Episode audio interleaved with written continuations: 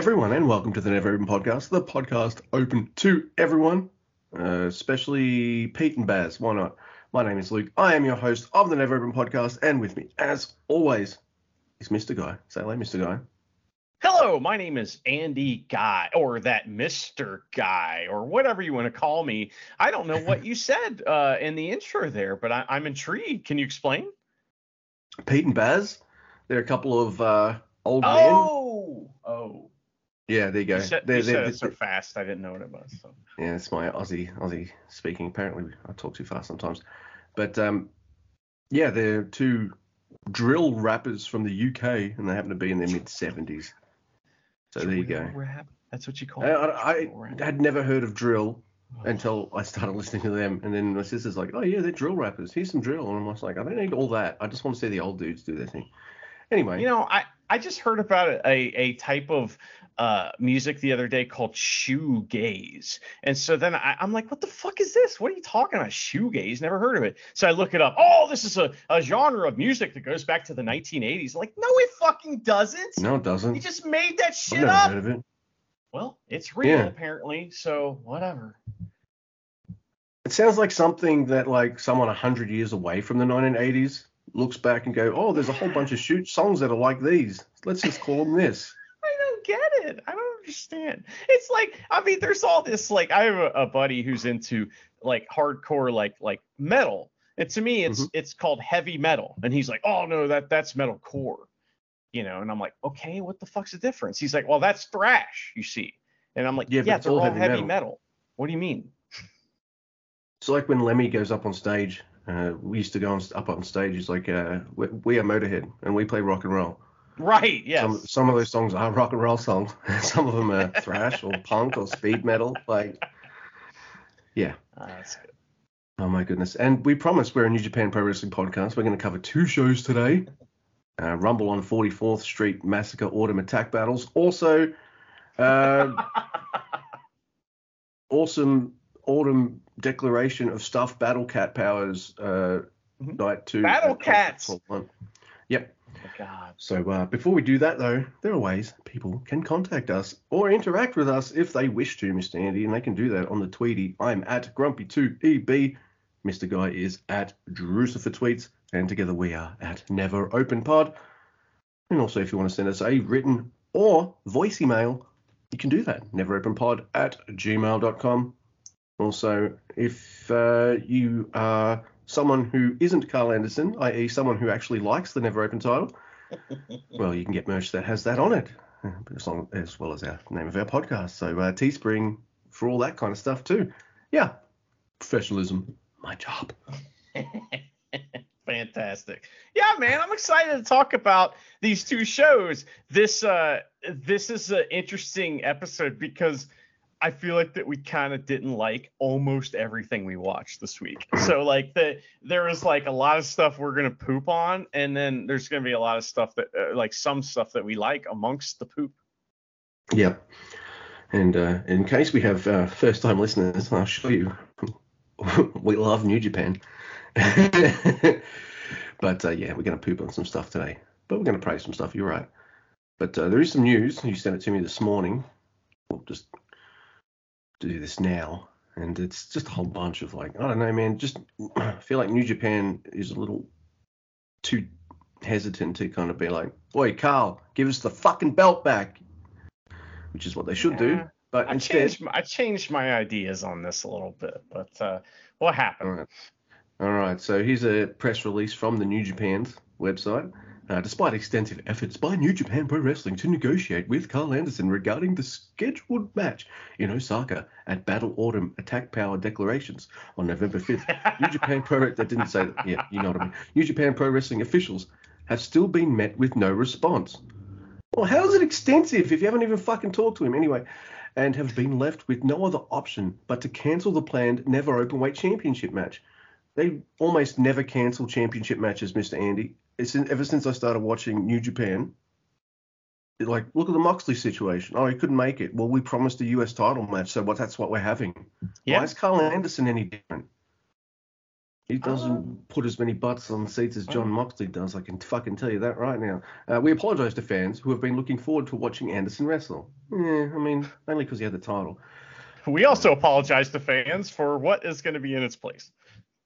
Also, we also apologise to fans because instead of getting a never open title match, you're getting Hikuleo versus Yujiro Takahashi. Hmm. hey man. Okay, so I've changed my mind on this. I think there's storyline going on here. I just do because why are they putting out these press releases and stuff? This is weird.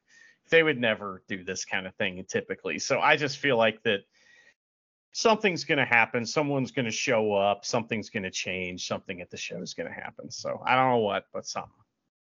I think that might be a, a, bit of it too, because otherwise they would have done what I just complained about and uh, did a Moxley and just stripped him. But I guess Yeah. if they, I don't know, man, I don't like it because uh, in some way, shape, or form, the WWE is involved, and I don't like them. I, don't, guess I don't know if anyone listening to this has uh, realized that yet, but I fucking hate those guys. So uh, Yeah. yeah, Well, and well, I not think hate it's them, but na- you know what I mean. yeah, fuck them. I hate them. Yeah. So it's na- it's naive though. Maybe um, you know, for me or for you know, to be like, well, maybe New Japan just doesn't want to burn a bridge, you know, but maybe they just don't want to burn a bridge. You know, that's kind of one side of this. The other side is there's a story going on here. Yeah, or they're worried about their belt showing up in the trash, but They, eh, I don't know. They can always they can always just get another one. It's fine. Yeah, it's fine. Why don't they just have another belt? Like, do they only have one copy of each belt? Don't they sell replicas? Just get one off the fucking. No one's gonna know. Yeah, it's fine. You know, Yeah. just put a- like give it to Naito for the weekend, and then when he gives it back to you, it'll look like an old belt. It's fine. Do do that super annoying thing that AEW does. Yes, I'm actually gonna shit on AEW if you can believe that. No. And- It's Hikuleo, the interim never No. open champion. oh my god, that is a snowball, isn't it? It's like a snowball of madness that like every time they do that, it snowballs into some just like just dumb shit that they didn't want to do, but now they have to do it because they did the interim thing. And Yep. I gotta tell you, I I enjoy a good UFC fight. I don't like watching UFC, but if somebody sent me a fight that's good, I'll watch it and I can appreciate it on that level. But man, you want to talk about a confusing title scene?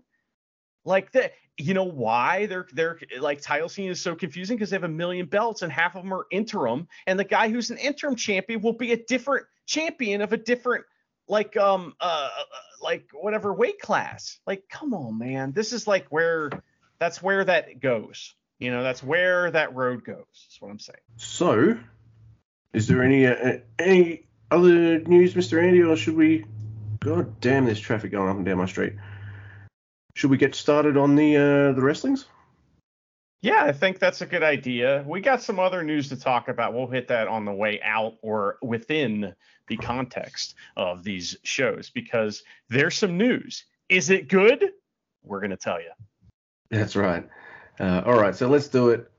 We are on Rumble on 44th Street, Massacre or something. No, Massacre is the one I added. Rumble on 44th Street. So apparently there was like some kind of like night before, whatever. So if anyone who watched the night before and expects us to cover it, I'm just like, mm, no, because for some reason I, I was not available on the New Japan World where we watch our New Japan. So we did not get that, but we did get the main show, which is the show that we're going to be covering. And before I continue with well anything, we're in an arena I don't uh, think Mr. Andy's covered before. How does this Let's place look? about it. Yeah. How's it set up? All that kind of jazz, man. Take us through it. It looks like a little ballroom, you know. Um, but here's what it actually is, Luke. It's the Palladium Times Square. It's an indoor live events venue in New York City, which is in the United States. It turns out in in the state of New York, within the United States.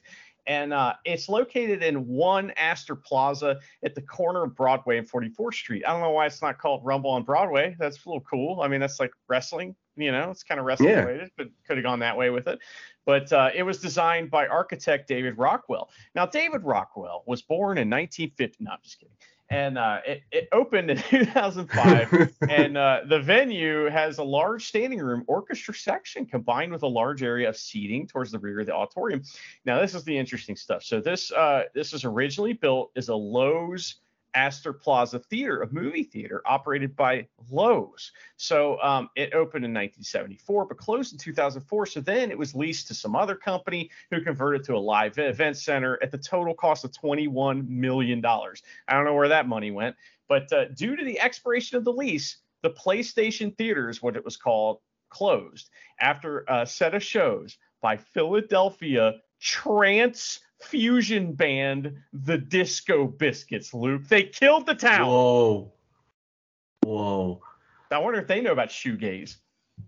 wow,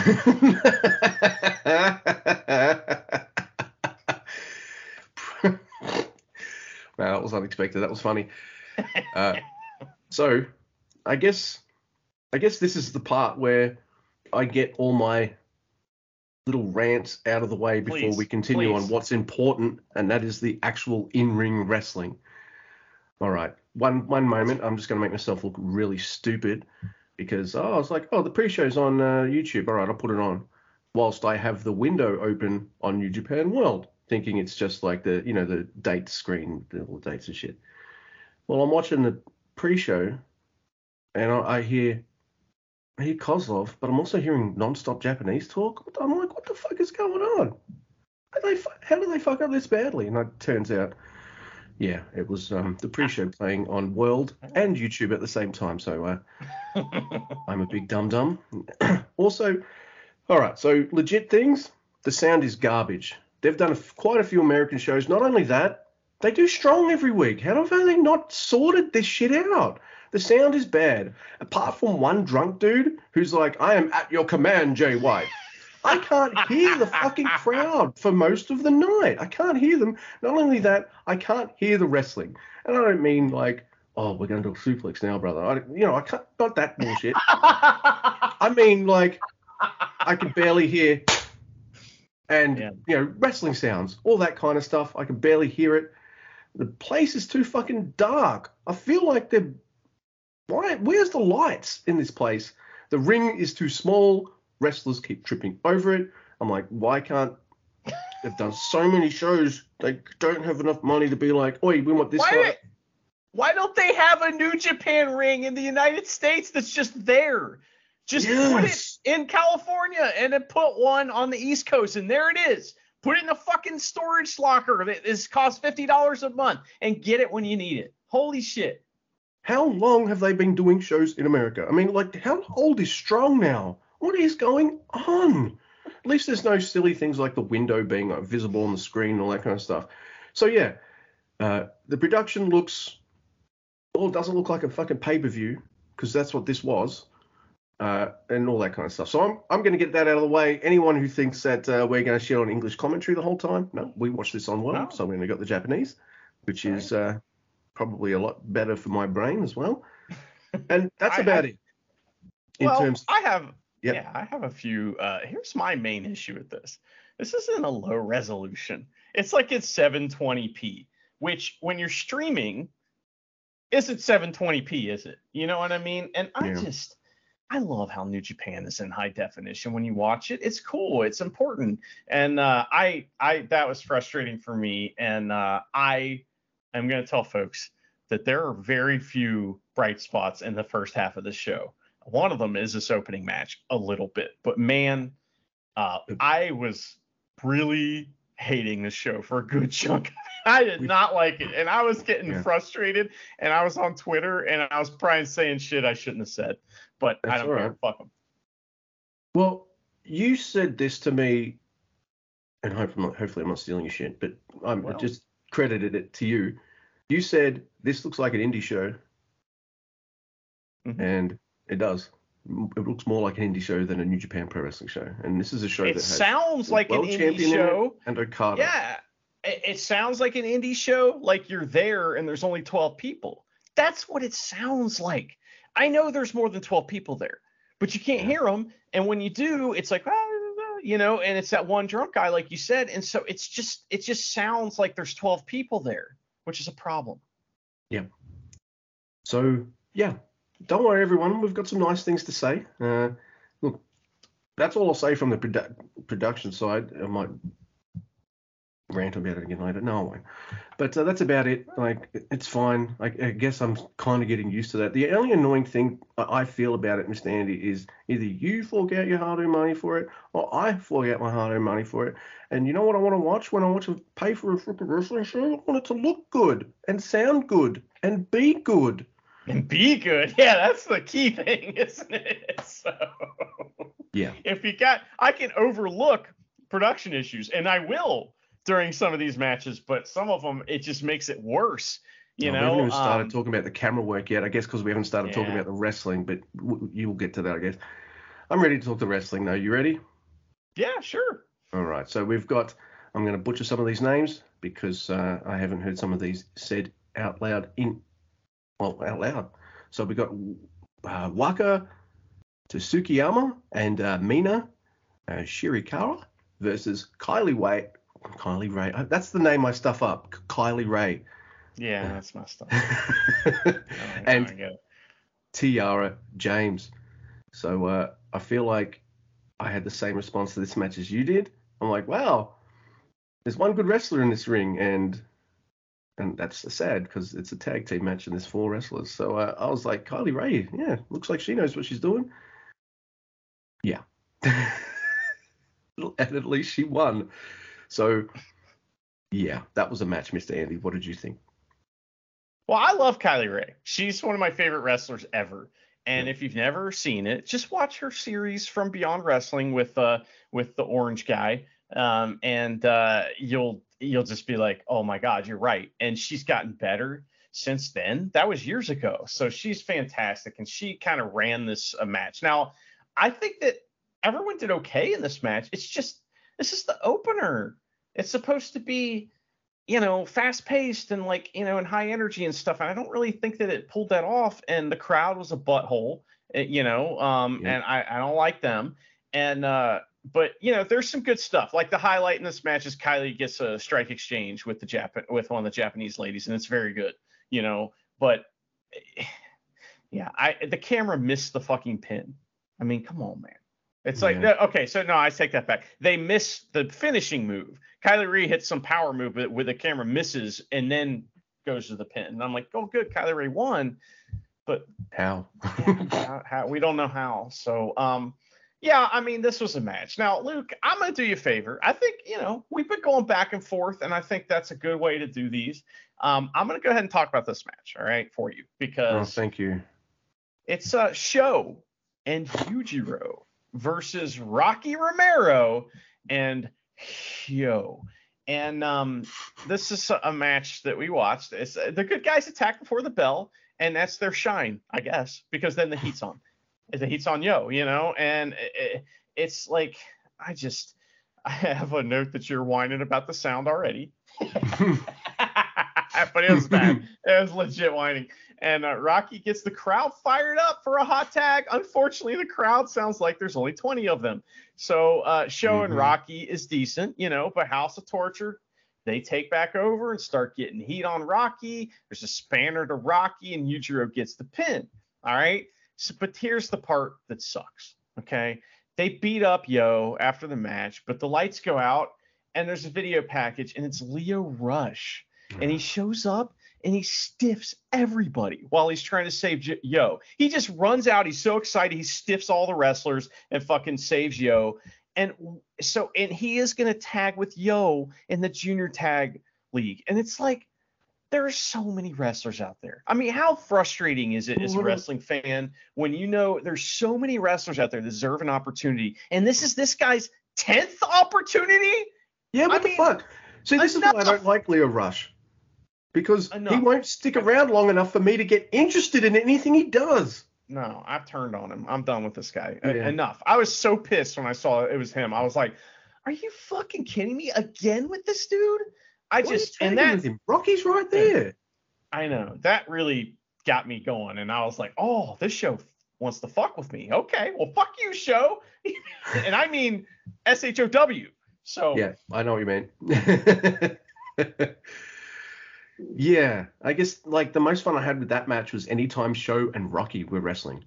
And anyway, next match is the strong uh, open weight tag team title match which went pretty much how I thought it might go. It's the DKC and Kevin Knight versus the Motor City Machine Guns versus Aussie Open. And uh, hey, look, Tiger Hattori is here. Yay! Hey! So I think no, I'm not right. We're both right because you're you, you were going like, oh yeah, Aussie Open's probably like Japan bound, and I was right in thinking the young lions will lose because now look, this match is fine. I wish I loved it more. Something kind of held me back. I don't know what it was, man. Maybe it's the sound. I'm getting used to it. Maybe it's just like I'm, i just watched a House of Torture. I like House of Torture. You know I do. But I just watched Show and Yo wrestle against each other for the fucking trillionth time. Bit annoyed, and I just found I was like, here's the match, and I was like, all right, well, this is what's going to happen, and it kind of does, and I understand why they did it. So Aussie Open can still be a strong tag team and go back to Japan, and now you've got a really cool tag team on Strong with the open weight tag titles. I get it, but yeah, I don't know. I just there's some fun stuff in here, and Dunkzilla is probably my favorite dude in this match. In fact, I really like like I like Kyle Fletcher a lot. Like he's great. I really like Dunkzilla. Yeah. I think he's awesome, and I man, it's weird because I love Aussie Open and I think they'd be a really cool tag team, but I could see Dunkzilla being pretty pretty damn good in the heavyweight division as well. What do you think of all this? The Motor City Machine Guns, they pin Kevin Knight, so of course, Yeah. young lions. with double Michinoku driver. It's Yeah. terrifying.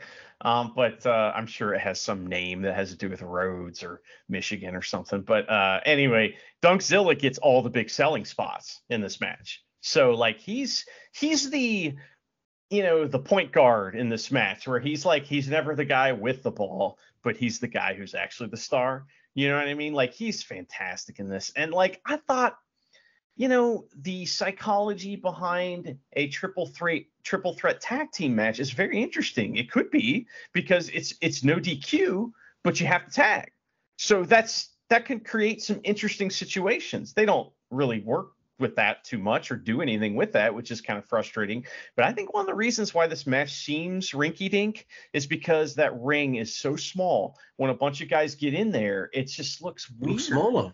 Yeah. and like I, I don't know, man. It looked like these wrestlers were too big for this ring, and it just seemed I don't know. It's it seemed kind of rinky dink. It seemed like a match you'd see on the indies. Now, the Motor City Machine Guns winning those titles is awesome because it adds, I mean, them holding any title, uh, any tag title adds you know prestige to that title and makes other people want it. So that's that's what they're doing here. They're probably they'll probably lose them to somebody on the next taping uh you know in three weeks. We'll be talking about who the well we won't but somebody will be talking about the new Ray, title. you so I mean, I, I this match was fine. It didn't make me angry, but I tweeted about Tiger Hattori, and uh, I'm not. I think it was this one, but I, I'm it, maybe it wasn't this one. But New Japan, and I'm not talking about New Japan Global. New Japan 1972 retweeted my tweet. First time ever. Fucking nice. I know. I was like, triple threats always sound interesting and things like that, but man, wouldn't you have just wa- no offense to DKC and Kevin Knight, but wouldn't you have just wanted Aussie Open versus the Motor Yeah. City Machine Guns? That sounds like a marquee tag title match. What the fuck? Now, and it's not like they set that up with this. You know what I mean? It's like No. that's not in the. I mean, maybe you it's know, in the Aussie Open fucking off to Japan for tag league. Like, Yeah, bye. So I don't know, man. But the next thing that happened was pretty cool. Luke, will you tell us about what happened next, and then I'll talk about the strong title match after that. Oh, thank you. Yeah. All right. So the Android comes out. It is Yeah! Alex. C. So Alex C. it's Alex C. He comes out and he goes, "I'm the android." Uh, I and he's really angry and fired up. I'm the fucking android. I'm back. I'm gonna fuck people up because I'm an android and no one can fucking. I'm the fucking android. Like, Holy shit! He's an android with an emotional chip on his shoulder. That's what he is. Ah! Yeah. Um, So, wow. like he he's definitely not the data kind of android. He's he's more law than data. Yeah. So uh, you know, he just comes out and gives out a bit of a promo. I think that was pretty much it, just to be like, I still exist. Well, Cheerfully. yes, he was. And he has a pretty cool T-shirt. He does. It's like the thing, because androids in the thing. Did Well, he say he was tagging in World Tag League or something? He don't know. did, and he also called out Kratos. So I have a Mm. feeling Kratos Mm. and someone will be tagging Mm. together in. Uh, yeah, I think Mm. so, and uh, I think that uh, Mm-hmm. Android and someone will be tagging together in the World Tag League. So, uh, so that happened, Luke, and then we get the.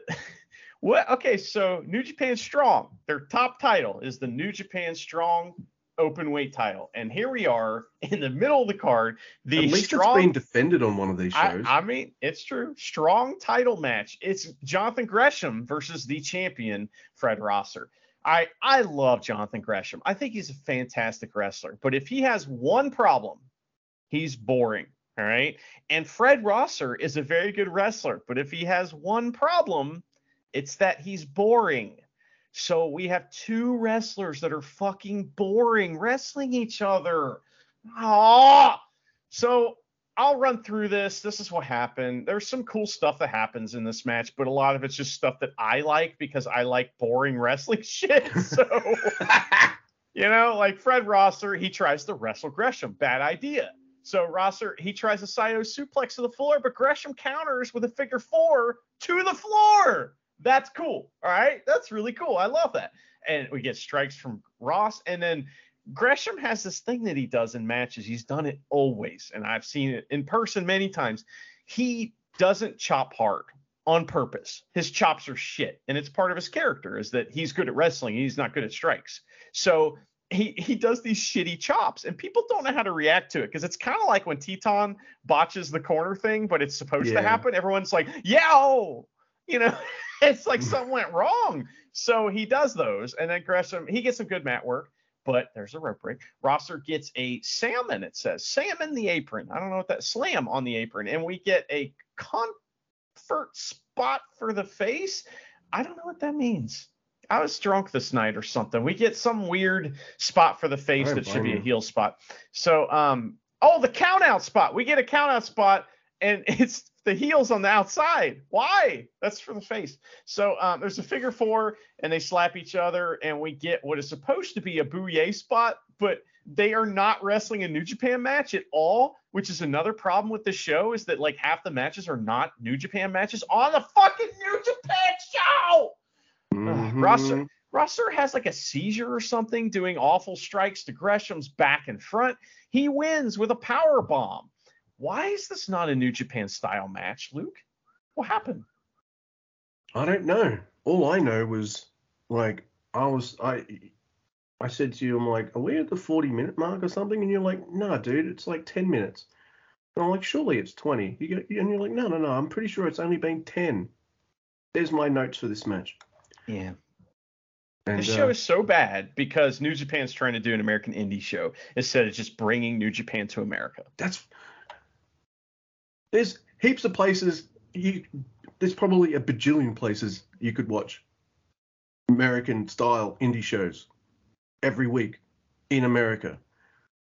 What people want, New Japan is yeah, exactly. We want to see the strong style. That's what we want. That's why we. Hey, why don't we do this? Why don't you let me handle this next match? Because I want you to talk about Clark Connors and Suzuki. Oh, thank you know? But before we So- do that, they announced Yes. in San Jose in 2023 there will be a battle in the Valley. So Oh yes, who who You take this. give a fuck? I've got lots of notes so- on the next one. So oh, I love so- you, man. Thank you. so we have uh, Lawlor, Isaacs, and other versus uh, Shota, Wheeler, Yuta, and uh, Homicide. So um, instead of talking about this match, this match is fine. It's it's a match that happened. Shota pins the other guy, and uh, the match is not really very good. Um, and uh, but I want to tell a story about Homicide. So uh, I went to an IWA show once, and, and Homicide's on the show, right? And um, when I first started going to indie shows, man, you sit on those those steel chairs for a while. You're asking for some butt problems, man. And so I started to uh, not, you know, my tailbone was hurting and stuff like that. So I'm like, man, I'm gonna start bringing my own chair. So I did. So I started bringing my own chair. These nice very comfortable chairs that I would bring. They're folding, but man, they were nice. And so when we start going to IWA, we bring these chairs with us, right? And people would just look at us like, fuck you. Who do you think you are with your nice chair? And one of those guys was a man named Justin Priest. And Justin Priest uh, eventually became a host of the Road Home from Wrestling podcast just because, but when I met him, it was because he was giving me shit for being highfalutin for having my own chair. So that's all important information because here we are. It's the middle of a match. It's the undead bride, Su Yung versus Homicide in the Ted Petty Invitational 2017. And I'm sitting there in my chair and I'm I'm looking cool and doing my thing. And they start working our way. Now there's over our way. Now there's this thing at IWA they always say before the show. They say, hey, if it looks like the action's headed your way, that means it is. Get your shit and move. Well, I didn't even have time to get my shit. They start heading my way, and fucking Su Yung puts homicide in my chair and starts chopping the shit out of him. And man, the pop for my chair was bigger than any pop for that match. Like everyone was like, "Oh my god, there's in the chair!" So homicide sat in my chair and got chopped by Su Yung, and uh, that was pretty great. So I'm just imagining now uh, homicide being chopped on one of those comfy chairs from the Spanish Inquisition. I didn't know you were going to say chair. I thought you were going to say something like, I brought my own hemorrhoid pillow or something. no, no. I have one of those at work that I put on my chair and no one says anything about it. And I'm like, that's right, bitch. You don't want to know. but yes, yeah, yeah, and shoot at one with that Death Rider. I'm glad you told me about that homicide story. Let's do it. This is definitely one of the matches. That was one of the reasons that we wanted to watch this show and it's the Wild Rhino Clark Connors versus the King Minoru Suzuki. And here, oh look, it's Ken Shamrock. He's coming out with Clark Connors, oh, which makes man. you think, so oh, maybe maybe Ken's been teaching uh, Clark Connors some stuff. And I'm like, oh yeah, okay, cool. Uh, this match, it, not only is it fucking awesome, thank goodness, leaves me had me gasping at certain points as well dude, this match rules. That they turn each other's chest into hamburger, and this match is like rough as guts in all of the best ways.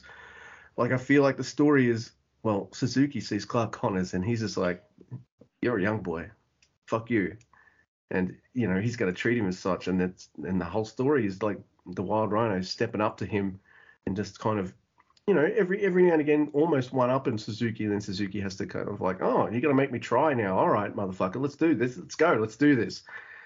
And they start just beating the shit out of each other. I loved it. And they're always fighting for position. The whole match is like either both men fight fighting for, for position or just to stay on their feet. It's it's fucking it's a never match. So not only is this what I wanted, I'm, I'm just gonna rip this band-aid off and say it I thought this match was better versus better than Ren Narita versus Ishii. This match had a brutality to it where sometimes like some of those chops, I'm just like, all right, stop now. Fuck.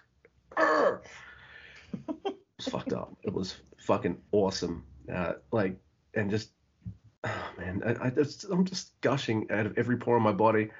Uh, he get like uh, Clark Connors gets really close but Suzuki, just proves that he's too much for the man and gets him in a Gotch style pile driver for the win. After the match, uh, uh, Ken Shamrock and Suzuki hang out and they're like, yeah, hey, how's it going, dude? How's it going? And then uh, Suzuki and Ken's just like, hey, hey, this Clark Connors, he's all right. And Suzuki and Connors shake hands and Suzuki says, fucking young boy. By the way, one thing I love in this match was just like all the cursing I swear a lot, yeah. everyone. So I don't mind if other people do the same. So my Wild Rhino is just like chopping him. He's like, fucking give it to me. Fucking come on, Suzuki. And, and Suzuki's just like, fuck you again. and shit like that. Like, just, you know, offering up their chests and stuff. I loved it. This was fucking awesome. The king is still the king. He's still got it, man. Maybe hey, if if they don't want to go the Ishii route for this uh, never open title, maybe they can uh, go, hey King, we need some balance to the never never please realm. Please. Maybe you can do that for us. Uh, I love this match. What did you think?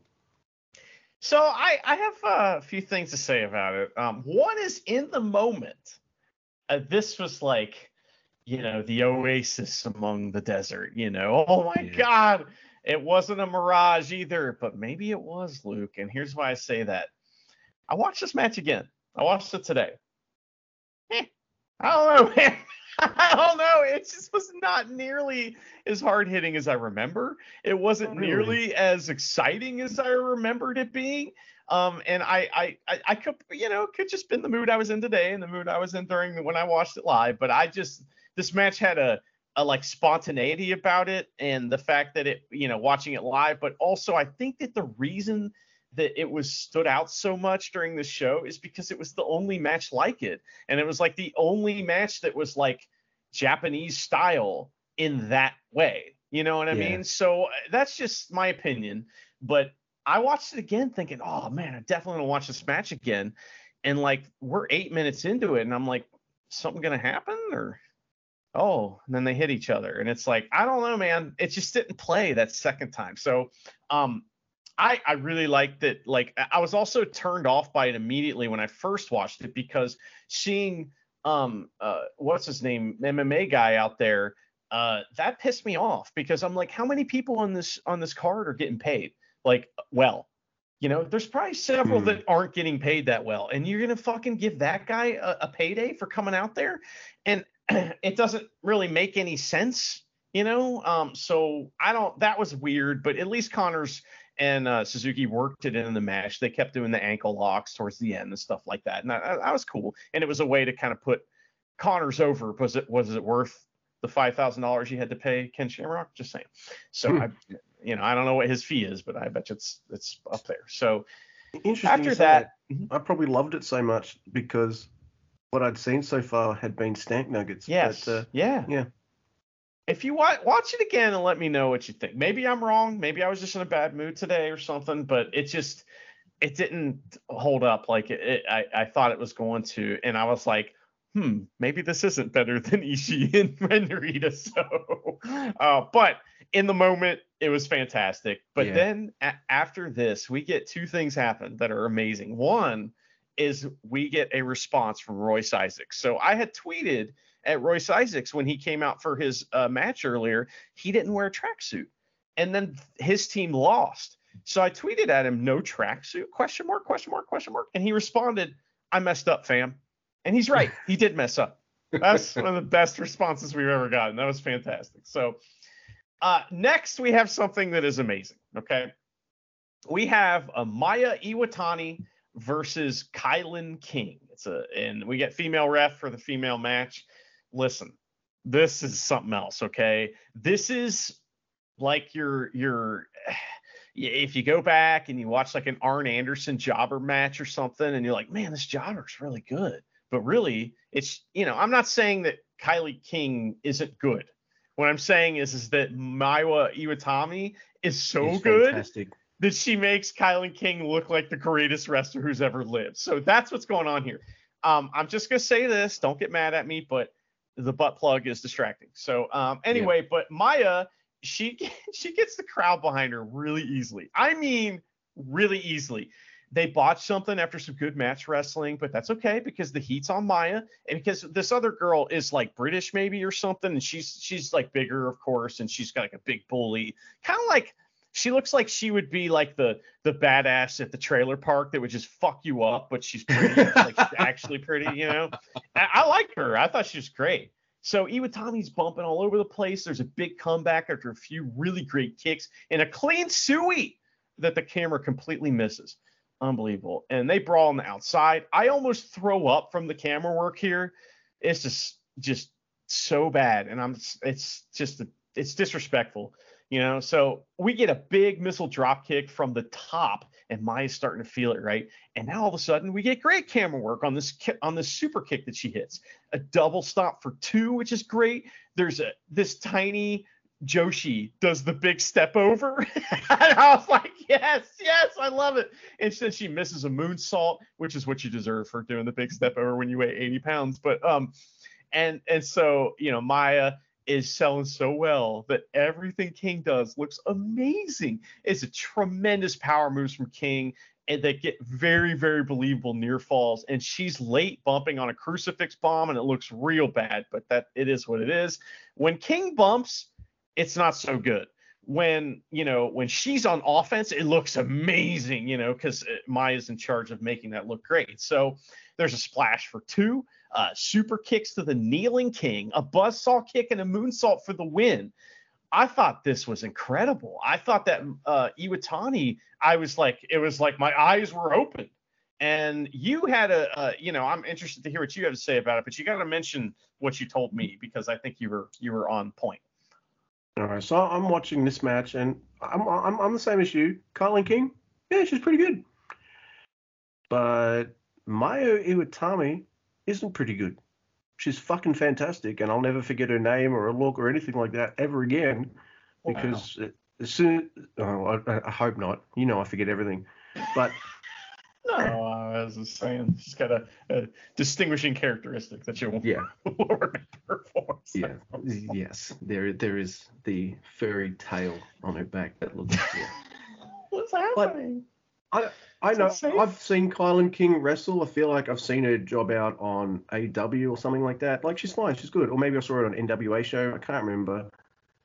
Well, I liked it, but Mayu Iwatani, I just can't gonna sound weird. I can't stop looking at her. Like her wrestling, she's fucking badass. Yeah. Not only is her offense awesome, and I'm just like, whoa. Uh, her bumping is just like first rate. Uh, I'll, you put it in my head, and you're right. This is the diva spot. So this is the spot where this, you know, everyone should be like, oh, who cares, whatever. Mayu Iwatani brought the crowd back into this match big time, and I, I think I remember just writing to you and saying and Mayu could wrestle a broomstick, and yeah, I'd want to watch that. Yeah. This is like the broomstick performance here, and like, and I'm not saying that King didn't do her job. She did, but watch this match and tell me who's the star. You know what I mean? It's it's obvious, and man, I mean, what a what a, this is this was great stuff. Really good. Yeah, absolutely, and uh, I didn't even tag Mayu Iwatani into the little tweety when I said that she was fucking badass. But uh, I woke up the next morning and she'd hit the likey button, so she was like, yeah. She's Thank you, vanity Mayu. searching. Yeah, I think all wrestlers do it, man. They like, I, it's true, dude. Even the top stars do it. Every time Jericho's not no longer on screen live on the AEW show, what do I see in my tweety? Him retweeting stuff and liking them, and yeah, it happens. Yeah. It's fine. But uh, dude, let's get into this. It is the daddy match. It is a street fight. It is uh, Shingo versus El Phantasmo. Both men, of course, are in their short-sleeved uh, street fighting gear, which is great. Uh, look, I just want to say, first up, do I like this match? Yeah, I do. I like it a lot. It's a lot of fun. And, and now Mr. Andy's going to say, I rewatched this match and it's kind of shit, actually. No, no. but I liked this match. It is good, but I can't help but feel like I, well, I like their, I guess, pure wrestling matches a little more. But this match is still a great time and super fun to watch. There's all sorts of fun shit. Eh, El Phantasmo does the red mist into Shingo's face, and Shingo hits green mist at El Phantasmo later on. So I'm going to stop right there because you're going to be like, well, you're yeah, going to educate me talk, and, as let's to talk about the, the mist. Yeah. Do. Let's talk about the mist. So all, all the mists have a different. Each color has a different effect, right? So, um, you know, the the green mist is the most commonly used mist, which is it's said to obstruct the opponent's vision. So when Muta hit uh, Great-O-Khan, you know, and he was selling that next day. All the people that know about Mish, they know oh, he was just he was just joking because it only lasts for so long. So the red mist, which is often used but is uh, said to burn the eyes, and Gangrel used that quite a bit. Uh, black mist is said to blind the opponent for several weeks. Tajiri used this on Nidia once. And these examples are pretty shitty. Uh, then there is a blue Nidia. mist the the you know what the blue mist does, Luke? What do you think it does? Uh, makes you sing "I'm blue, da ba dee da ba da." What does it do? Okay, that's not good. I was hoping for some better joke. I mean, like you know, maybe a joke's like, "Oh, it makes your opponent have to pee," you know, or something. But no, oh. it sends it sends the opponent to sleep, right? Sends them to bed. You go to bed, and then and then the yellow paralyzes your opponent. So those are the different kinds of mist and uh, we have the red and the green being used in this match. So there you go. all right, so back to the match. Like there's all sorts of fu- really fun spots in this. Like both men fight over being suplexed o- onto a chair, and El Phantasmo kind of eats it. They, they, I like how these two managed to kill each other, like you know, you know, as because this is kind of a hardcore match, but they also managed to keep a really fun tone all the way throughout. And I think yeah. it's just the chemistry that both these men have. I don't see a thunder kiss through a table in this movie in this match. I call it the thunder kill because it looks like he fucking broke and I think uh, often uh, Shingo, I feel like a part of that is also the small ring thing. Oh, oh shit, I, I don't have as much to jump. Oh crap. But uh, it still looked gnarly, man. It looked awesome. There's a CR2. There's amazing made in a jump, jump, jump, jump on, which was a, a, a nice little call that I really like there. There's a Death Valley driver for a table. There's this gnarly driver like uh, onto a chair that Shingo does, which manages to get the one, two, three, which keeps the uh, the little trophy on Shingo. This match is a blast. There's there's some really good wrestling moves in here, sure, but it's mostly these two guys having fun just hitting each other with shit. Whilst I watch watch on with a absolute big smile on my face, except for parts where it's like that thunder kiss through the table. It's just like, oh fuck. But uh, other than that, this is good time, very good time. What do you think? Yeah, I liked this match too. It was good, and it was Japanese, you know, so that was cool. Like, thanks for having an actual Japanese match. Now they did some American indie stuff. For example, they did the bar fight where they sit in the chairs across from each other and just start punching each other. And uh, it, there was we're listening to this or watching this with uh, the Japanese commentary, and Japanese commentary throughout this referred to Shingo as daddy and referred to ELP as baby. So they're like, baby with a CR2, you know. it's great. They so that made me laugh. Time it was awesome. It was so funny. And uh, the finishing move is the CR2, but it's like the CR driver uh, on the chairs. And you know, Shingo, because he wins, he is forever ELP's daddy. So um, I don't know. I really I thought it was fun. It was good to see wrestlers that we like doing stuff that was clearly fun for them and safe and a good way to just kind of go out there and have a night off. So I know they hit each other with stuff, but I mean, they, you know, they those kind of matches are pretty are, they're pretty safe, you know. So uh, that was great. All right, well, yep. Luke, uh, next next we have the main event, and the main event is Okada and Eddie Kingston versus Juice and Jay Whiteo. Now, I had predicted this would change because I thought for sure someone would be added to this match. That's what I was thinking this whole time. And you know, so you talked about how they had a, a show the night before, which I, I forgot to talk about this at the top. That's also why the crowd was kind of quiet because I think they were tired. They just watched the show the night before. And so by this time they're kind of like, ah, except for that one guy. There's this one drunk guy that's hilarious, right?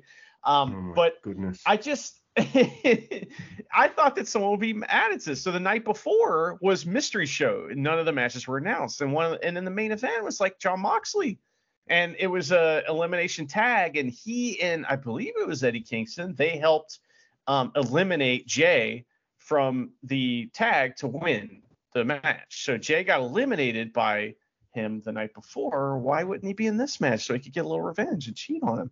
Boo. So that sucks. But anyway, we get this uh, legendary group of wrestlers and Juice, and we got Eddie Kingston. He's out there. He wants Jay, and Jay's bumping all over like a maniac for Eddie Kingston. That's good shit. We get to see those two wrestle. That's pretty cool. Um, it's so cool. He he also helps Okada get a bunch of his shit on Jay, and I don't like that. I'm not. It's not cool anymore. So. Uh, good, guys get a bunch of uh, heat on, or I don't know what moppers is, but they get moppers on juice. It says, and I do like that. So I don't know what that means, but chops maybe. So uh, there's a sneaky low blow and uh, outside interference, and uh, all, all, we get all the heat spots on Eddie. It's a very good tag match. Half I think is is about a singles match. What is this happening? Okay, I don't know what. I was drunk by this point, so I don't know what this says here. But we get a few minutes of Jay versus Okada, which is probably the best wrestling of the whole night. You know, it's fantastic, as we know. Great, you know, yeah. everybody gets in the pool. Eddie gets the Makabe double clothesline, and I was pissed, you know. And then there's a bouye between Jay and Eddie. That's great. They double team Jay, and that's not fair. They, they, mm-hmm. they can't beat him unless they double team him. So Eddie chops everybody. There's a sleeper suplex on both good guys. Uh, Jay calls for the Blade Runner, but he eats a dangerous suplex, which is what they call it, even though it's not Tai Chi. What the fuck, announcers? Know, they do it twice. So that is irritating. And then Juice eats one too, and they call it again. There's a chop block on Eddie, yeah. And then another, and he keeps fighting back. It's Hero Eddie. He's doing the hero shit, but Blade Runner on Eddie for the win. I thought this match was very, very good. If this was on a New Japan show, I'd be like, all right, that was yeah, that was on a New Japan show. It belonged on there, you know? Yeah. You I mean, you would have thought like I know the champ and Okada are in this match, and Eddie Kingston as well. But Shingo versus Alpha, I don't know, I might have put that as a main event, but uh, okay. Instead, it's a what you'd call a kind of a New Japan style tag match, and it's a really, really good one. I enjoyed myself immensely, and I got to hear see my boy get the pin. So what more can I ask for, really? You know, so good seeing uh, Jay hit the Blade Runner on Eddie. One day I'd love to see these two just mix it up in a singles match. That would chop and suplex the shit out of each other. Imagine all the suplexes they do on each other. Oh my goodness. All right. Uh, you know, I can just see them going through the fucking suplex dictionary together, going, all right, I'll do this one, this one, this is this one. All right, I'll That's do right. these ones. They'll do the half and half, but then they're like, no, we'll do the other half and half. Because like a half and half is like you can pick two different suplexes and that's what you do. You know, most of the time guys will do a half German, half uh uh like full Nelson, but it doesn't have to yeah. be that, you know. It could be a half sleeper. It could be, you know, the other half uh, a dangerous like Saito suplex. You don't know. It could be both. Absolutely. Just gonna okay. praise that so, um, so loud. I the didgeridoo. It's your neighbor playing the didgeridoo. Play along, please. Um, but yeah, okay. So this match could have benefited from some you know, we don't really ever talk about this because New Japan kind of has a, a, formula for this and they don't really vary it typically, and that's the match order. You know, I think that this could have benefited from the match being, you know, match order being different. And you know what you needed to do with this show? And I hate to say it, but you needed Rosser to have a different challenger, someone that matters. No offense to Gresham. I love Gresham. I think he's fantastic. Even though he has a reputation for being an asshole, I, I think he's a fantastic wrestler but you needed Rosser versus someone important, like I don't know, Eddie Kingston or someone or like Eddie that. Kingston, And you put that in the fucking main event. And you put this tag match we just watched in the semi main. So that way we have, you know, that just shows that on Strong, you know, the American guys are kind of in charge here. But it's not that case, is it? It's that it'll never like the, the American New Japan stuff will never be on the level of the actual New Japan stuff until it until they start putting it there. And then maybe the guys will step up, you know? So that's just my opinion. I always thought they should have had Tom Lawlor come with the belt, but I guess he was losing a few matches and they didn't want to do that with the title, but I guess I don't know. but yeah, at least there was a title match on this one. I think there might have been on a previous show, at least one of the other previous shows that well these that we've done, which was uh, what Yuji Nagata. It was Yuji Nagata, and that match was awesome. Remember that? That was great. See, all the dads are fucking busy. Either no, they're all. I feel like most of them are hanging out at Noah right now. What about Tenzan? Come on.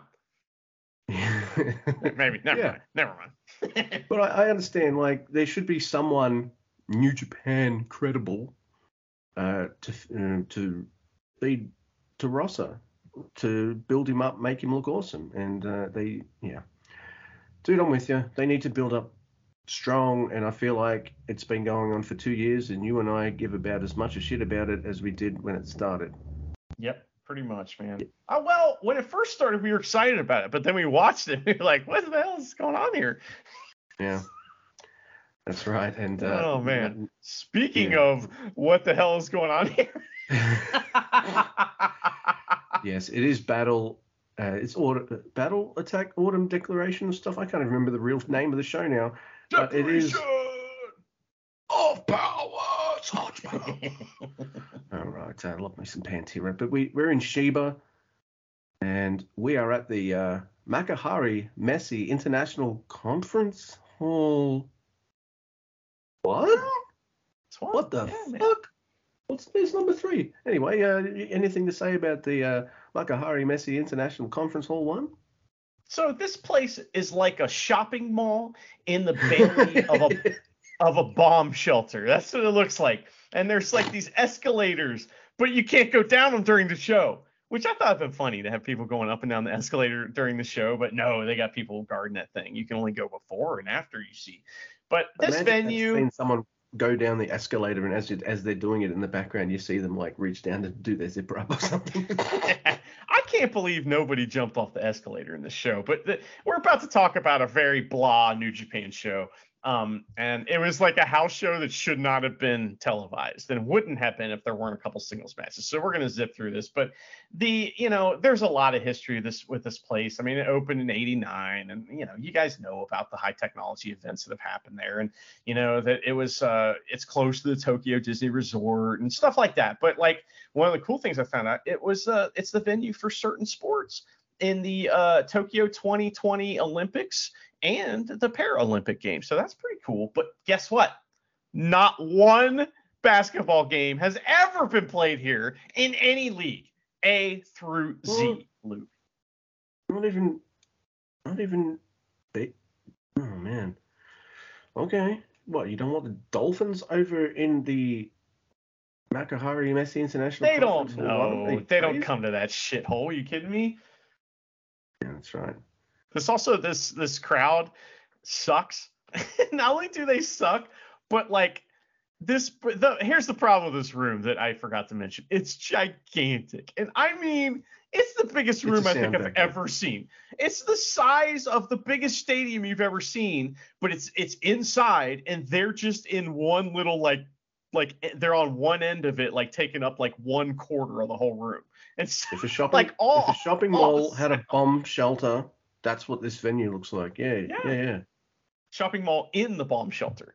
So you know but uh I, I mean this place could be a, a giant airplane hangar like for giant planes that's what it looks like so it's just the sound doesn't maybe the crowd's being cool but we can't tell because the sound's just disappearing before it hits the microphones Yeah. it's definitely, it's definitely one of the two. But uh, I think it's more funny for us to say, "You stank, Chiba." But uh, but let's go to our opening match, and it's another oddity, at least in my brain. It's uh, Kosei Fujita versus Doki. yeah And here we go. We go. Uh, we got uh, Vegeta going for an early brab, uh, but Doki's like, uh, "Yeah, nah, mate. I'm not, I'm not doing that. In fact, uh, bumps in general, yeah, nah, mate. Uh, I'm I'm taking it easy tonight. It's a fucking house show, brother." And maybe Vegeta's like, "Hey, we're on TV." Nah, nah. So he hits a couple neck break neck breakers on uh, Vegeta. Doki grounds Vegeta to the mat. I'm like, damn, Doki, you don't want to bump the young lions. I'm like, it's also the opening match. And you might want to make it a bit. Oh, no, no, you're taking it easy. It's a DDT. Vegeta does get a drop kick and he gets his brab. This match is fine, but dare I say it, after two young lion matches in a row, I'd rather have Doki wrestle guys he'll bump for. You ah. know? Did I like seeing him? Yes. Is it cool that he won? Yes. But, you know, hey, even someone who goes as hard as Doki needs to have a couple matches where he's like, man, I need to take it easy. I guess th- these are Absolutely, it. yeah Doki gets a night off and he still gets a win. I love it with the Doki Chokies. Gotta Oh, love yeah. that. But uh, next, Luke, we have Okan on the Cobb versus Young Lions. And uh, the Young Lions attack before the bell because it's the only chance they have. And Nakashima, he does the apron PK. Why? Why are you doing that? First of all, second of all, if you're gonna do it, make it good. And that was really bad. So come on, man. So their shine doesn't last long though, and soon it's just the United Empire killing Young Lions. Imperial drop, um, and uh, Great-O-Khan gets the pin, or Great-O-Khan gets something else and it's a pin, but it's this big long word. Oh, lackadaisical pin by Great There you Okan go. for the win. There you go. That's the words. And then uh, post might match, uh, Jeff Cobb calls out FTR. That's so we'll talk about that more. He says he goes, be a man. And then he, which is like, what do you mean? Like, be what? What are you talking about? He's telling them to be a man, to face up to him. But then he does something that's really funny. He holds up three fingers to the camera and he says, read between the lines, like a little kid. that made me laugh. So. Yeah, I mean, he's not he's not Hikuleo bad on the mic, but you've got like Great Khan right there. I don't need to understand what he's saying to know what he's saying. No, I know exactly what he's saying. Yeah, you know, he's like bow down peasants. FTR are gonna kiss our boots. Like done. Yeah. You know. All right. So next we've got uh, Alex Zayne, Tiger Mask, and David Finlay versus Tucker. Tucker and the Yeah, that's not the next match, but you know. Oh, it is. Oh, you've got that. All right, I've got. Well, I was. I was. You were going to let me do that anyway, but uh, let's go for Wato and Hikuleo versus the Evil Dicks. Fuck you. Just evil dick. It's not the evil dicks. It's just It's evil Evil dick. there is a Oh. mini Kanemaru Gambit by the Evil Dick, which is always nice to see. Wato gets beaten up for ages. Isn't he going for a title soon? Like, what the fuck? Uh, at least it feels like ages. Hikuleo in to beat up Togo, and oh, all right. Togo, I thought he got killed with this Goozle Hikuleo gate gives gives him, but you know Togo's just a bump machine. You know he's gonna make it look That was good. great. Yeah. Dude, he folded in half. It looks like it, I I saw that and I was just like, oh hot damn. See, all right? I think he's dead. Uh, so uh, obviously Hikuleo pins Dick Togo with that gigantic Goozle. And then um, Hikuleo cuts a promo against, and he's like, "Oh, uh, uh, okay, I'm not fighting you now, Karl. Uh, yeah, Yujiro, let's let's fight, yay." Listen, let's talk about this promo, all right? Um, so this is the promo that you learn on like week two of training, you know? So the who, all right, their monikers, all right, uh, where, like when, where, and you're gonna win, right? So it's like, you know, Luke, Luke Sims Jenkins, professionalism is your job. Well, you know, on November 5th at Osaka. I'm gonna be, you know, that's that's the fucking Yes. that's what he did. It's like, are you shitting me with this? This is real bad, man. And I'm not mad at him. It's fine. He's competently giving a promo, but it's just like you can't do something else. Okay.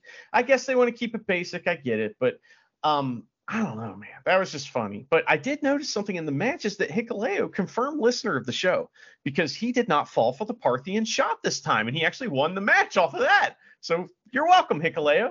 You know, I wonder if he's blocked us on the tweet, you know, because no, I think we're fair. I, I want to like him, and we still talk shit about it. It's gonna happen. I mean, I think that you I think know, that comes. I just, I can't. Have we ever heard his music?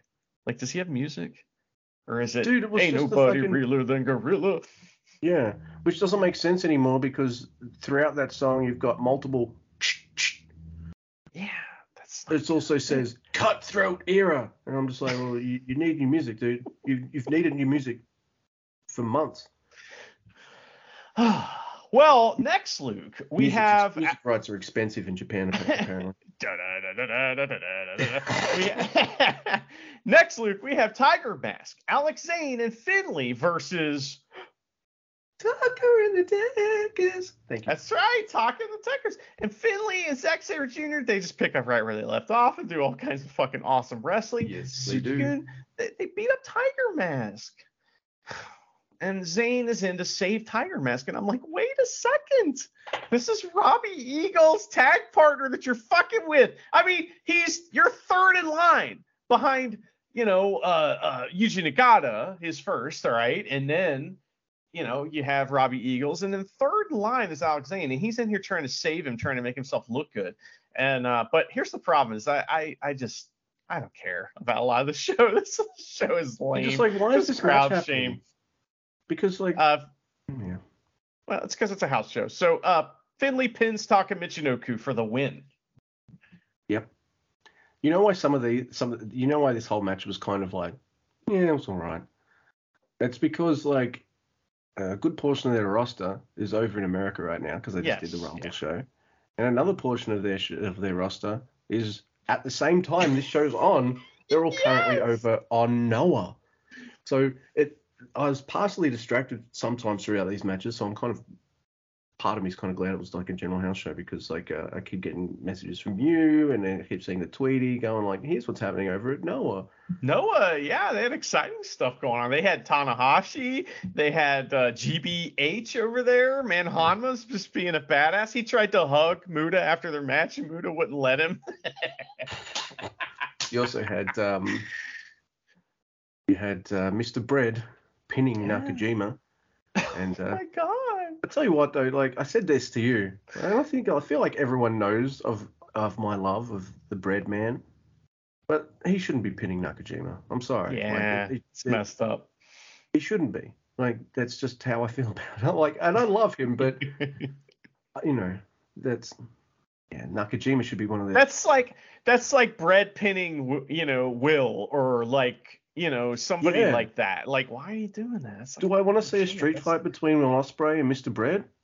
Yeah, I do. Do I want to see Bread win it? No, no. Not really, yeah. He shouldn't, you know, is the point. But uh yeah. So what what was next? All right. So next we have uh, Kanemaru, Yoshinobu Kanemaru, and El Desperado versus Taiji Ishimori and Gedo. And you look at this match, and you already know right away how it's going to go down. You know Gedo's losing, but I, I, I have to credit this. I have to credit Gedo.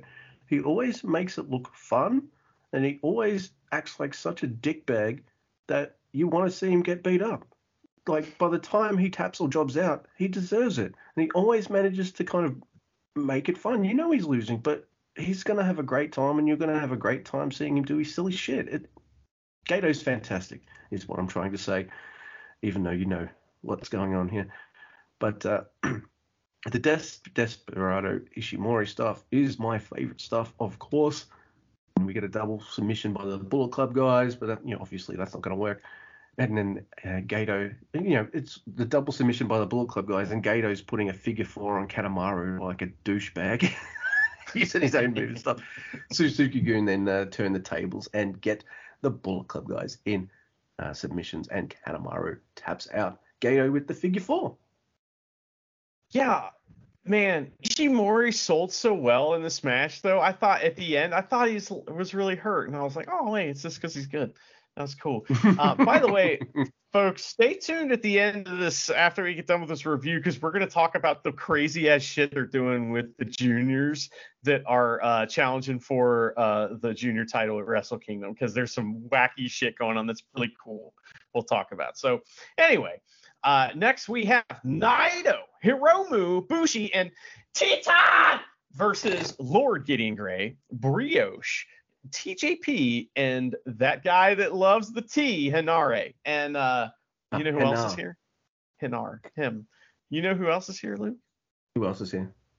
Ref Chumpy. Yeah! Oh Yeah. yeah. So he's great. And uh, Gideon's all mad that Lij have his coat and his cane, right? So Naito uses the cane to fuck with him during the entrance annou- announcement. So then we get Lij doing cool moves on Brioche. Naito wrestles get in Gideon's jacket. Then he accidentally, whoops, breaks Gideon's cane. oh my god.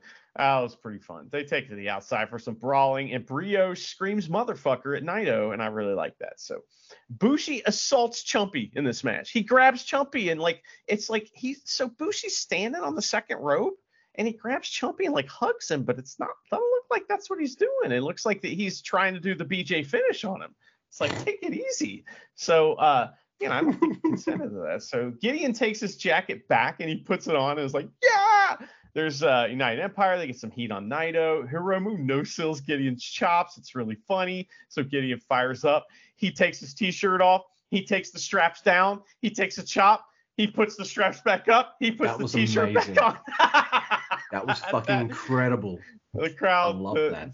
got real loud for well, they got medium loud for that, and uh, and then he got ready for chops. Like, now I'm ready for chops. That was great.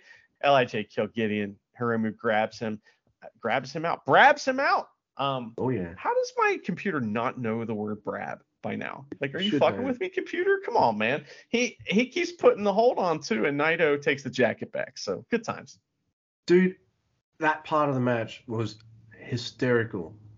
Naito and Hiromu just standing there going, What do you got, Gideon? And Gideon's like, I'm a brave man. Takes his jacket off, takes his shirt off, pulls down the straps. I'm ready. One Hiromu chop, just one. Gets down on his knees, puts the straps back on him. Crowd love that. I love that. That was great. that was fucking hilarious. All right, let's do it. We got a title, uh, title match. We got a tournament match here, and it is Ren Narita versus Toru Yano. Yay. So, uh, I guess uh, Ren's seen a few Yano matches. Ren opts for the Kanemaru Gambit. Ren comes out first, but he does the thing that Kanemaru's done when he comes out first, and that's run all the way around the crowd. And then by the time Yano's halfway down the ramp, just beat, starts beating the shit out of him. in the ring, Yano nearly wins by throwing his robes in Ren's face and rolling him up. Now, Ren's in control, but takes uh, Yano to the outside, and you're just like, why are you doing that? This is a 15 minute tournament match. bad idea, Yano yes. to the outside, which is pretty much his domain.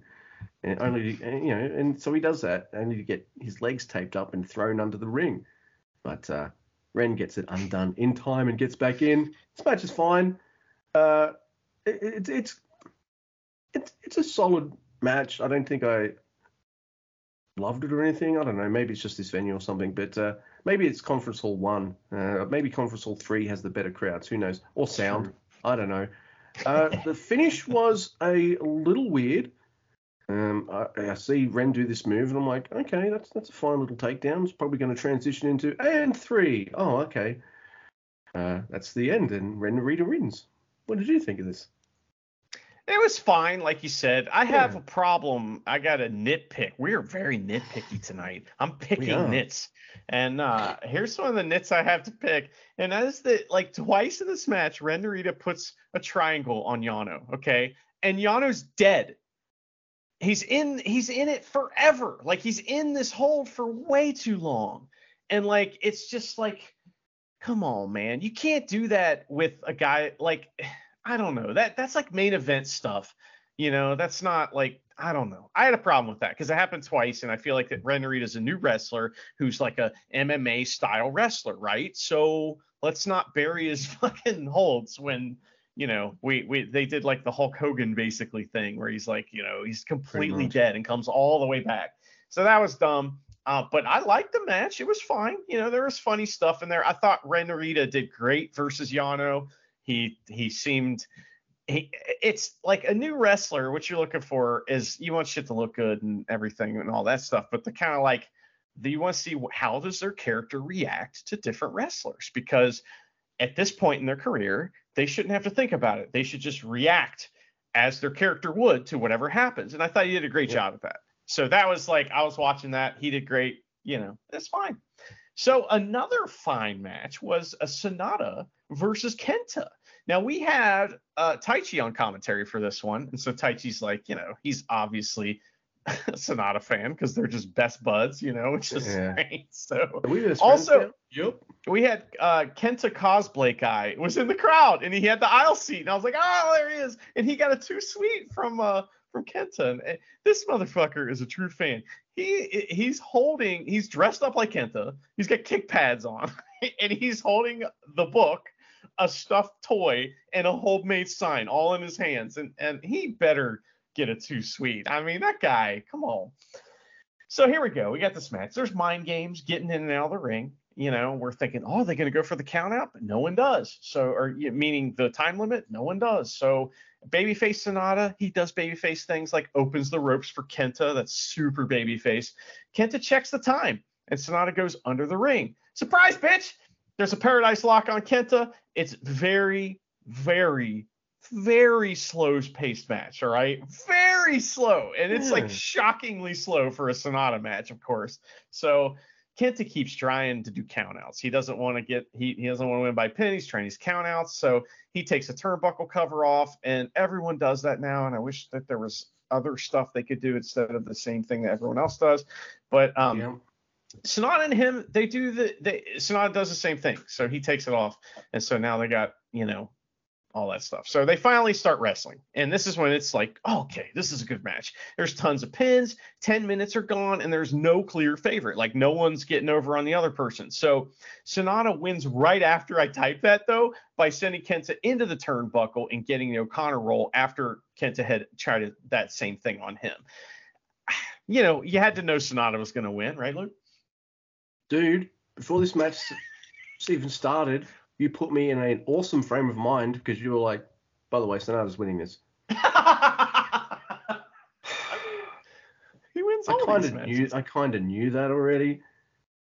Oh my god, he's winning the whole thing, isn't he? Because like his United States title thing got cut short. Hey, Ren doesn't need to win the title. He like he's already beaten Yano and Ishii, so like he already looks awesome. Oh, Sanada's been no, no. Yes. Are they are they are they leading to Sanada Zack Sabre Jr.? Um, well, that'll be a great match. But Yeah, that'd be cool. come on, ZSJ hasn't had a singles title in New Japan either. And New yeah, he'll, he'll lose. here's a motherfucker that maybe should have had Oh, that no. never open title, Mr. Zack Sabre Jr. Because guess what he's Yeah. done? He's been in Japan the whole time. Motherfucker. Look, this is weird to me because I'm like, this is Kenta versus Sanada, and yes, I know I like to shit on Sanada, but Sanada matches are great. They, they just are. So I thought this match would be great, and I was just like, this match was fine. There's too many. Look, you got a 15 minute match. I'm sorry, Kenta, but taking 10 minutes worth of powders ain't gonna work in my fast-paced 15 minute tournament. yeah. I can get in there. Stop wasting time, or at least like, I don't know. It, it, It was boring, right? yeah, yeah. I'll just say it. Like, I love both wrest. Yeah, I like both wrestlers. I like their in rings.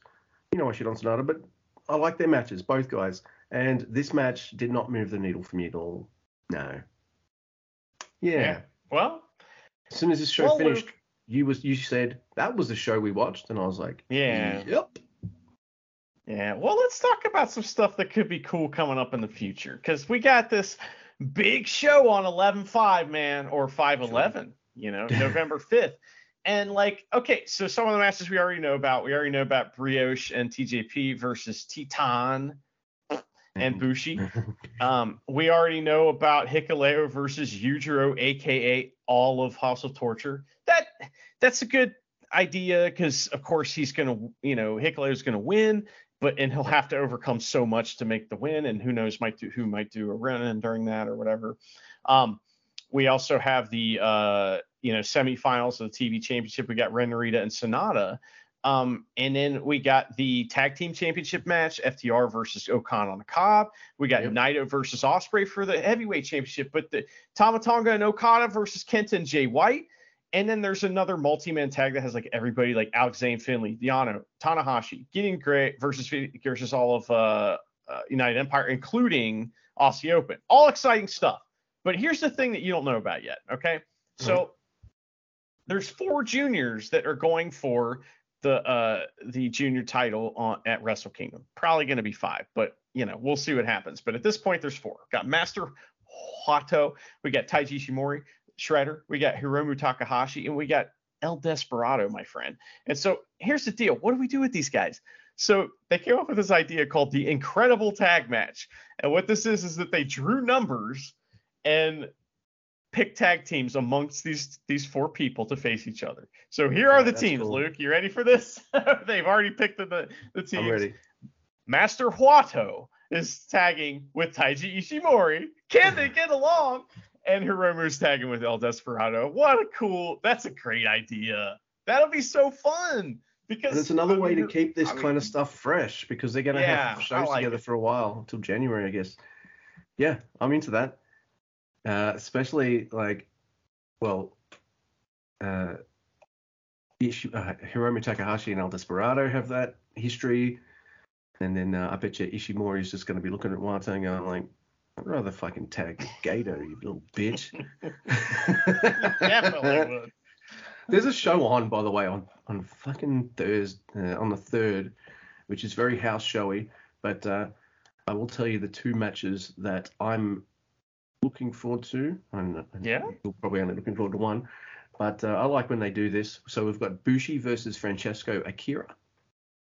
And Okay. the other one is That's obviously uh, Titan versus TJP. Okay. We've already Yeah. seen that. You know, I think we've seen both of those in Best of Super Juniors. That'll be great. Those will be good matches. Yep, agreed. And uh, so yeah, it, it is the but the fifth November fifth is the the big show we all want to talk about. I'm looking for that. I'm glad that junior tag team title matches are happening. I'm I'm ready for it. And it's the Luke. Will they do the thing with those with those matches? Will they do the thing where like say Titan and TJP start and then that match just basically runs right into the next match because they all come out together, you know? Will that Yeah. like remember they they did that with the junior tags titles before when it was uh, Flying Tigers versus or it was no it was King Coaches versus somebody and they did that thing where they kept you know they did the match and then Rocky came out for his match but it was just started right away and I don't know the the matches kind of bled into each other. I don't know. I've definitely done seen that with. Bullet Club a few times Yeah. as well, which is kind of cool. And I. I also think it's this is really cool that uh, FTR are making their New Japan Pro Wrestling in Japan uh, debut with those tag titles. Fine. So they're gonna wrestle O'Connor on the Cobb. So that's pretty cool. So yeah, it's gonna be a pretty big show the. O'Connell and the Cobb better beat them. Come the fuck on, man. That's just this has got to be it, right? Get him out of there. So, And you know- uh, You know, Naito versus Ospreay is going to be absolutely fucking nuts. yeah. Do you think FTR will be in the World Tag League? Because I don't think they are. I think they're going to lose these titles and then they're going to be, they're not going to be in the World Tag League. I don't think. What do you think? I think it'd be good for World Tag League and New Japan Pro Wrestling if FTR is in World Tag League because, well, it's fucking World Tag League. Like you need reasons to watch it because like it's World Tag League. Just saying it I agree. fills- fills my mouth with stanks. So, it does. so uh, yeah, you you kind of need a few marquee teams to be like, yeah, yeah, we're here for this. And uh, I think FTR. I don't know. I, I agree. I don't think they'll be there, but I think they should. I think it'd be good. But if they're not, Yeah. O'Connell and Cobb be the challengers. No, the champs. I mean, that'd be great. And they just beating everybody, you know, eh, that'd be awesome. So, well, Luke, that's the wrestling for the week. And if you don't want any spoilers for the movie Barbarian, then turn your thingy off right now, you see. So tell me about Barbarian. Yeah, so you know, it was Halloween night for charity night last night, which means like you, you've you got to watch a horror movie, right? Like if you if you don't plan on going out or doing anything, like you, you stay in, you turn the lights off, get a drink or two, and uh, you watch a horror movie. So we we watched Barbarian, and I quite liked it. It uh, it even does a uh, a psycho thing like partway through the movie. Uh, you know how uh, spoilers for the 60 year old movie Psycho. like Janet Leigh's a big star at the time, so you, you think this movie's all going to be about her, and she dies in like the first 20 minutes, and then the rest of the Awesome. movie So great. So Barbarian does something a little like that. Like you're watching the movie, it's going on a full clip. I'm like, oh yeah, we're in we're in for it now. And then we cut to Justin Long and uh and then how that all ties in. I was like, oh, is this the movie now? Then it does it, it does something similar. I'm like, oh, is this the movie now? And uh, I quite I quite liked that. It wasn't afraid to switch it up and do things a, a little different. I, I think it's because like the story itself isn't very new. It, it won't change lives or anything like that. But uh, the format and the way they tell the story and the themes and stuff which they play with, which is like definitely like a 2022 modern era kind of like uh, gender politics and things like that that they play with uh, really well. It's I don't feel like they hit me over the head really hard, but uh, I felt like they were put really well into the movie. You, you get what they were going for, and now here's the story. Let's keep going. And uh, I felt like uh, hour and 42 minutes, nice, nice steady clip, kind of creepy in places. Reminded me a little bit of um, Don't Breathe, but uh, I turned on Don't Breathe because I thought the ending was absolutely trash garbage. But uh, this this movie from start to finish, I quite quite enjoyed it. What, what about you? Yeah, I liked it a lot. Um, it was highly entertaining. It's like you said, it's not going to change the world or anything. And I do wonder, like, what I, I understand what they're pointing out, you know, like about gender politics, like you talk about, but I don't know what they're saying about it. You know, it's kind of like it's like I know they're saying some things are bad, but I don't know. Like a lot of times, movies will just like reference things, and it's like this movie kind of does that, but it sort of has a wrap up at the end. But it's like I, I just don't understand the the mother character. I don't get it. Like I don't get what that has to do with anything. And if that's not in there, you don't get the cool horror stuff. So it almost seems like a really cool gender politics movie that's interesting with like a monster in it. yeah. and it's like, why is this in here? But the you know, the parts of this movie that are like horror movie parts that are awesome, it's like you know, there's a camera shot. It's not, again, this is nothing new, but it's done very, very well. Camera shot down a creepy hallway, and all you can see is nothing.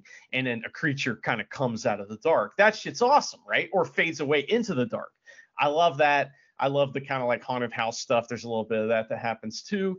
Um, but it also, there's like a there's a part where they flash back to like 1980 or something like that and the aspect ratio changes and it turns into this like super saturated like sepia tone almost like film and it's like the coolest thing ever because it's it's it's talking about simpler times and when people talk about simpler times they often talk about it with a certain innocence and we see like a fucking serial killer go to the store and buy the stuff that he needs to like kill someone and they don't even like notice it so maybe that's the comedy that people are talking about because I've heard this movie described as a horror comedy and I didn't find it it had some jokes in it but like I didn't, I didn't find it to be a comedy but maybe that part was supposed to be really funny because he like goes to the store and buys like a rubber hose and you know all this stuff that you would need to kill someone and and, and a baby formula and just weird ass shit that is is clearly for killing someone and and the lady's like oh yeah let me help you with that so. Definitely need this video as well because uh, you. Oh. Yeah. So yeah, creepy. like people people think old times mean simpler times mean better times. Uh, I guess as a straight white guy, I would say shit like that, you know. But right, you know, but uh, but there's always that that that underbelly and all that kind of stuff as well. Uh, like I, yeah, I really dug it.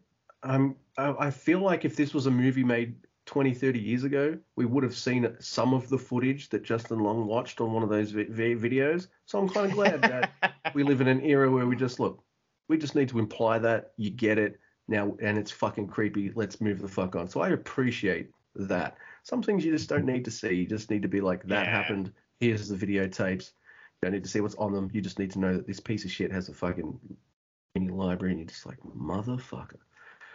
So yeah, it's uh, it does have. See, that's why I didn't find this movie quite all that funny. I thought it was pretty fucking dark and bleak. Yeah, that's what I'm saying. Like there was a couple jokes, but it wasn't funny. oh, yeah. Yeah. Oh, I like it though. It was good. Movies, there's jokes in it, but it's not funny. Yeah, yeah great right. stuff. Yeah, that's that's fine. So I watched that. I've been watching the show on um on Prime. It's called Peripheral. I have to recommend this, okay? I'll say in the first it's two. It's like, oh, you have? Okay. Does it? It reminds you of the 13th floor, right? It's like it's yeah. like the 13th floor, kinda, but it's also like it also reminds me of some of the shows that are popular in America right now, like that Yellowstone show where it's about a redneck family, you know, or Ozark. You know, it's like it's about this like re- you know, there's this redneck family that's really relatable, and so I like that. I like that the main characters just kind of like you know, poor dumb people kind of that just are really good at video games. you know, it's so it's like, oh yeah. But I love the part where they're like getting attacked or whatever, and the guy's like, oh yeah, let's let's take care of this, and all of a sudden they're just badass soldiers. it's like it's a fun show. I, I haven't watched the third episode yet. I was gonna watch that tomorrow, but I really like it. What do you think? I really like it too. I've seen the first two, and it's funny you mention that. Like, if it was any other country, I'd be like, wow, they just shot those guys like like that. But I'm watching a show set in America, and they're all rednecks and stuff. So I assume they've all got fucking guns and know how to use them. Sorry if that's yeah, a. I know that's an American uh, generalization and stereotype, but uh, it, it, makes sense. Yeah. Yeah. Uh, so yeah, it's by like produced by Jonathan Nolan or something like that. He's behind Westworld Oh. and uh, a show I really liked, uh, Person of Interest. So he's he's playing around with some of those virtual reality, uh, artificial intelligence themes again in a bit of a different way. I like it. We're two episodes deep. We'll probably end up catching the third episode tonight, Mr. Guy. Yeah, Yeah. I like that actress. She was in um the main chick. She's been in a bunch of stuff. She was in this. She's like a child a child actress too, and she was in this movie called Hugo. Fantastic. It's like a kids movie, but it's tremendous, man. So good. She's in a bunch of stuff like that, and just kind of. I feel like that she was in maybe an episode of Black Mirror or something too, where she played like a character that really sticks with you. There's something about her face that just kind of sticks with you, and you're like, I know you. You know, like I don't know. I guess that's what movie stars look like or something. But uh, but I like her. I like the I I her accent kind of comes and goes a little bit, which is fine. But the Chloe- the family, I love the Yeah. family. Chloe something? Oh yeah, Chloe, Chloe Moretz. I think. Yeah, it's Chloe Moretz because she's in one of my favorite horror movies of all time, which is the uh, 2018 remake of Suspiria. right? Yeah, yes, which I never watched, and you told me you loved it, and I haven't watched it. I'm sorry. I'll get to it all right. eventually. It's I mean, Look, It's two and a half hours, so Yeah, I tried a couple times and fell asleep. But um she's she was also in Kick Ass. She was like the chick in Kick Ass, which is probably Oh, what most you're people know her from. So um, you know, but she's been in all kinds of stuff and she's always great. So, you know, oh my god, she was in this movie called Jack and the Beanstalk. Now listen, there was two movies that came out. You know how like Hollywood will put out the same goddamn movie twice? It's like, like, you know, Armageddon and Deep Impact. you got it. Absolutely. There was one called Jack the Giant Slayer that came out around the same time, and it's fucking awesome. It's awesome. I highly recommend it. So you're gonna watch Sweet. it and hate it, but Is that the one? I don't know, Chloe's in, or is that the other one? uh, she's in the other. She's in uh, not Jack the Giant Slayer. She is in the the fake one, or is Jack the Giant Slayer the fake one? You have to watch them to find out. I remember they did two Mars movies one year at the same time too. Yes. Like that was Red pretty funny. Planet and what was the other one? It was Red Planet and goddamn, because like Gary Sinise was in one of them. I remember I Yeah. watched all that shit, man. I, I was Oh like yeah, Mi- Mr. Blockbuster, and I watched all the sci-fi movies that came out, and I know what you're talking about. And it's funny because it wasn't even Ghosts of Mars. It was a different Mars movie. There was like a third one. I love John Carpenter movies, and a part of me loves Ghosts of Mars. But Yeah, it's kind of shit. you know, if if you want to make someone a John Carpenter fan, you might want to start at something that's like legit good rather than uh, a bit of a fun, silly, guilty pleasure kind of movie movie because that movie's kind of bad and I like it. Hey, Wait, you know, just stick with the Android and watch the thing, man, because that's like that's like That's right. maybe the best horror movie ever. That movie's incredible. Got me thinking about what that other Mars movie is now. I'm going to figure it Yeah, out I know, by the time man. we finish recording. like- both, we'll just message each other. There's people, there's people listening to this. Or sorry, there's a person listening to this, maybe, and it might be me later going, "This is what it is now." But there's some people Hey. listening to this going like, "It's this movie, it's this movie." Right. Did you ever watch John from uh John Carter from Mars? I did not. Really? Okay. Interesting. That's uh, Uh, that's really it's really good, and no one watched it. It's I love it. I think it's awesome. No worries. Yeah, uh, that movie passed me by. Uh, That's that's the Mi- thing, man. No matter how well versed you think you are at movies, there's like 30 movies that totally went past you, and you're like, "What?" So was it Mission to Mars? I don't think that's it, but that's a movie No, that came out in the 2000s. Um, I'm trying to think of this Mars. But we have to fucking figure out this Mars thing before we hang up. So, uh, it, Red Planet. There's Red Planet. I see that one. Maybe it is Mission to Mars, man. Mission It Mars, might Red be Planet, Mission- Ghost of Mars, Yeah. Mars, Doom. I think it is Return. Really? Return, huh? And Red You Planet. mean Mission to Mars? Yeah, I think it's Mission Mission, to to Mars. And, um, there's also, you know, one of the first movies ever uh, is A yeah, Trip Mission to Mars, Mars. with Gary, Gary Sinise. Yeah, that was that's. I knew he was in one Brian. De so- Palma with music by Ennio Morricone. What? Enya? Ennio Morricone. He's the good, the bad, Oh, the not ugly guy. Enya. Sail away, Sail away, sail away, sail away. Enya rules. She's not Yanni, but she rules. So Uh, Yanni's annoying. He doesn't even sing. What a what a loser. And the other one was. It is Red Planet. It's got Carrie Ann Moss, Val Kilmer, Val, Val Kilmer. Sorry. there's one called Escape from Mars too. It's That was in directed by 1999. Anthony Hoffman with music by. Okay, so the other one's the one to watch. The one by Brian De Palma, who directed like Untouchables and Scarface and all that kind of stuff. Yeah, you should watch John Carter though. It's it's good. I loved it. I thought it was awesome, and like it got shit on so bad. It was like one of the biggest bombs in Disney history, and I think it's a fantastic movie. So I, I like it. I think it's great. Did I mention I liked it? yes, I think he did. By the way, what did you think about uh, John Carter, uh, the Mars movie? What did you think of that? I I liked it. Oh, okay, cool. Just uh, Mhm. just wanted to clarify that.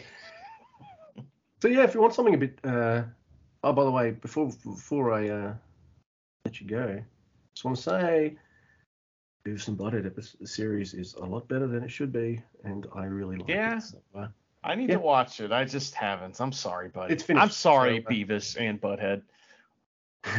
you dumbass. Yes, I am. It's true. all right, that's all right. So am I. Hey, there's something wrong with the sound. No, dickhead, you've got both on at the same time. Uh, Mhm. Definitely something I did. And I'm stalling again because I know we're at the end. But uh, unless Mr. Guy has anything he wants to add, I do not. all right, in uh, in Gedo, we trust. Jack the Giant Slayer.